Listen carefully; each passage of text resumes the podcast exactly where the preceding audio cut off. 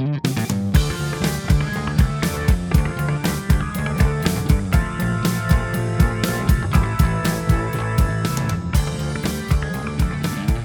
день, уважаемые зрители! В эфире SF Education. В сегодняшнем подкасте, основанном на статье нашего эксперта Романа Крапивы, мы осветим наиболее важные из вопросов, которые касаются паевых инвестиционных фондов, а именно, как правильно выбрать ПИФ для инвестирования – Особенно, если вы на рынке совсем недавно и не знакомы с множеством хитростей, которые здесь присутствуют. Идем по порядку, и первый пункт у нас называется «Подводные камни при инвестировании в ПИФ». Уже многократно говорилось о том, что инвестирование в ПИФ не означает, что вы доверитесь якобы гуру рынка, и они будут зарабатывать за вас деньги. Нет, друзья, мы не в сказке, мы живем в жестоком финансовом мире, где каждый хочет денег, а потому за хорошую доходность придется приложить максимум усилий, умственных способностей и много чего еще. Одним из минусов и подводных камней упоминался еще и тот факт, что управляющая компания в любом случае получит свое вознаграждение в качестве комиссии с каждого пая. То есть менеджеры паевого инвестиционного фонда могут с легкостью вывести вас в убыток, но это никоим образом не лишит их зарплаты. Они так или иначе, но ее получат. Второй подводный камень при инвестировании в ПИФ лежит в основе концепции данного инвестирования, которое они предлагают новичкам. Этот эффект называется ловушка авторитета. Ситуация, когда новичок-инвестор считает управляющих фондом более профессиональными, нежели чем он сам. Да, управляющие ПИФов могут, конечно, разбираться на рынке лучше вас, но это не дает гарантии, что по окончанию года вы увидите положительную доходность. И тут мы переходим к пункту 2. Тогда, собственно, по каким критериям выбирать ПИФ для инвестирования, можете спросить вы.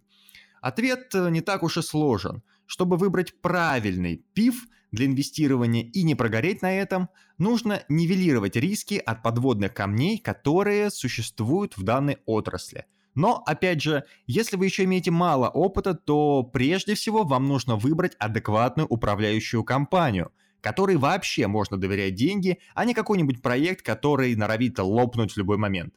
Обычно мошеннические пифы можно убрать из потенциального списка для инвестиций одним очень верным и практически универсальным способом. Этот пиф не требует заходить на сайт Центробанка, не требует проверять данные и много чего еще, то есть всеми силами старается избежать каких-либо проверок.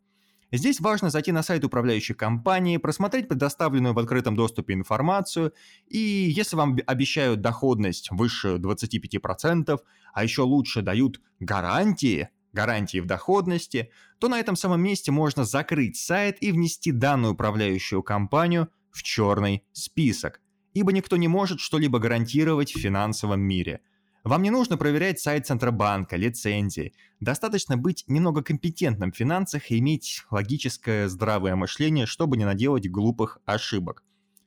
После того, как вы уберете из возможных вариантов всякий мошеннический мусор, вам остается посмотреть только на три самых главных и важных критерия, которые решают при выборе ПИФа. Первый – стаж работы ПИФа. Второе – доходность инвестиционного фонда. И третий – капитализация фонда. В первом критерии наверняка все поняли, что чем дольше ПИФ существует, тем инвестиции в него более надежные, чем в компанию, которая открылась всего месяц назад и заявляет о гарантированных доходах. При том факте, что вы рассматриваете довольно старую компанию, вы также можете взглянуть на ее обширную историю, что дает вам намного больше информации для анализа данного фонда. Во втором критерии, в доходности, вы в состоянии проанализировать по истории деятельность ПИФа и посмотреть, в какой период была просадка, где не заработали больше, а самое главное, вы в состоянии оценить эффективность фонда. Но стоит помнить и другой очень важный момент. Вы можете анализировать только прошедшие данные. Ничто и никто не гарантирует вам дохода в будущем, но вы можете лишь увидеть вероятность того, что инвестиция в данный ПИФ окупит себя. Надежды, надежды и еще раз надежды. В третьем критерии в капитализации фонда мы можем увидеть кредит доверия данному ПИФу. но это также не гарантия, что в следующем году фонд принесет вам прибыль. Однако с крупными фондами дело иметь все-таки лучше, чем с мелкими, ибо главный вопрос стоит в комиссии управляющего.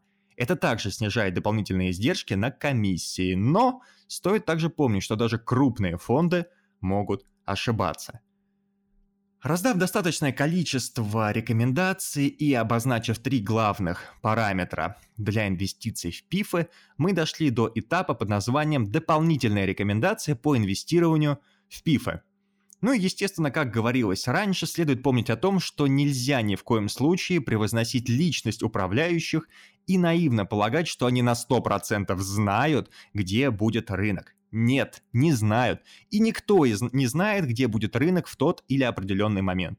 Но пифы не теряют своей актуальности, и если рассматривать э, их в качестве удобного инструмента для инвестирования, то здесь действует практически тот же принцип, что и при составлении торгового портфеля.